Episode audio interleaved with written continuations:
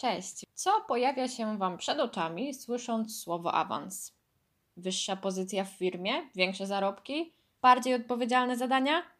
A może na samą myśl podnosicie wysoko głowę i unosicie się nad resztą koleżanek i kolegów z pracy? Unosicie się tak wysoko, że bez sensu jest mówić im cześć, bo i tak nie usłyszą.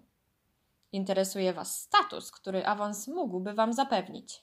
Wierzę, że większość z nas jest po pierwszej stronie mocy i raczej skupia się na praktycznych aspektach awansu, no i woli pozostawać w partnerskich relacjach ze współpracownikami, niezależnie od swojej i ich pozycji. Niektórym ludziom jednak potrzeba osiągnięcia pewnego statusu w pracy przewyższa wszystko inne, nawet większe zarobki.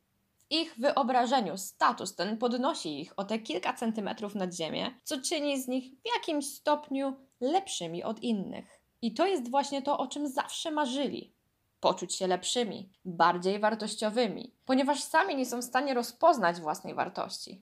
Za szeregiem kompleksów kryje się ta upierdliwa chęć, by mieć więcej władzy, by móc kogoś okrzyczeć i nie ponosić za to konsekwencji, by dać się ponieść emocjom, no bo przecież teraz mogą. Gotuje się w nich chęć pokazania światu, że oni rządzą i teraz wam wszystkim pokażą.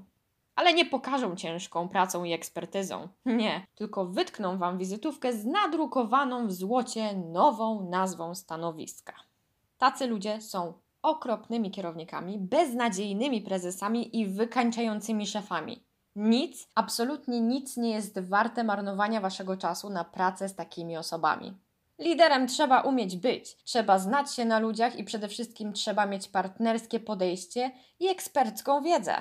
W innym wypadku stwarza się piekło pracy, do której ludzie przychodzą zestresowani i wychodzą załamani. I tak dzień w dzień, jedną trzecią życia. Czasami stajemy się podwładnymi lub współpracownikami takiej osoby nie z własnego wyboru. Ale to nie znaczy, że nie możemy czegoś z tym zrobić. Ciężko jest z takimi ludźmi rozmawiać, ciężko dojść do porozumienia, dlatego najlepiej jest się ulotnić. Nie bać się zmiany i poszukać innej pracy. Nie jest to łatwe, ale jest do wykonania i na pewno będzie lepszym rozwiązaniem dla waszej głowy niż tkwienie w toksycznym środowisku 8 godzin dziennie.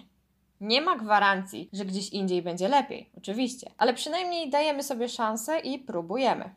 A nie ma się co oszukiwać. Polski rynek obfituje oczywiście w świetnych menedżerów, ale równie wielu jest karierowiczów nastawionych na status i władzę.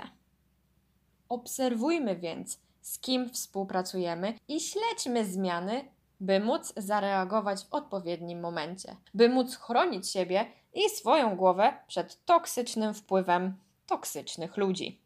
To tyle na dzisiaj. Życzę wszystkim miłej pracy. Do usłyszenia następnym razem.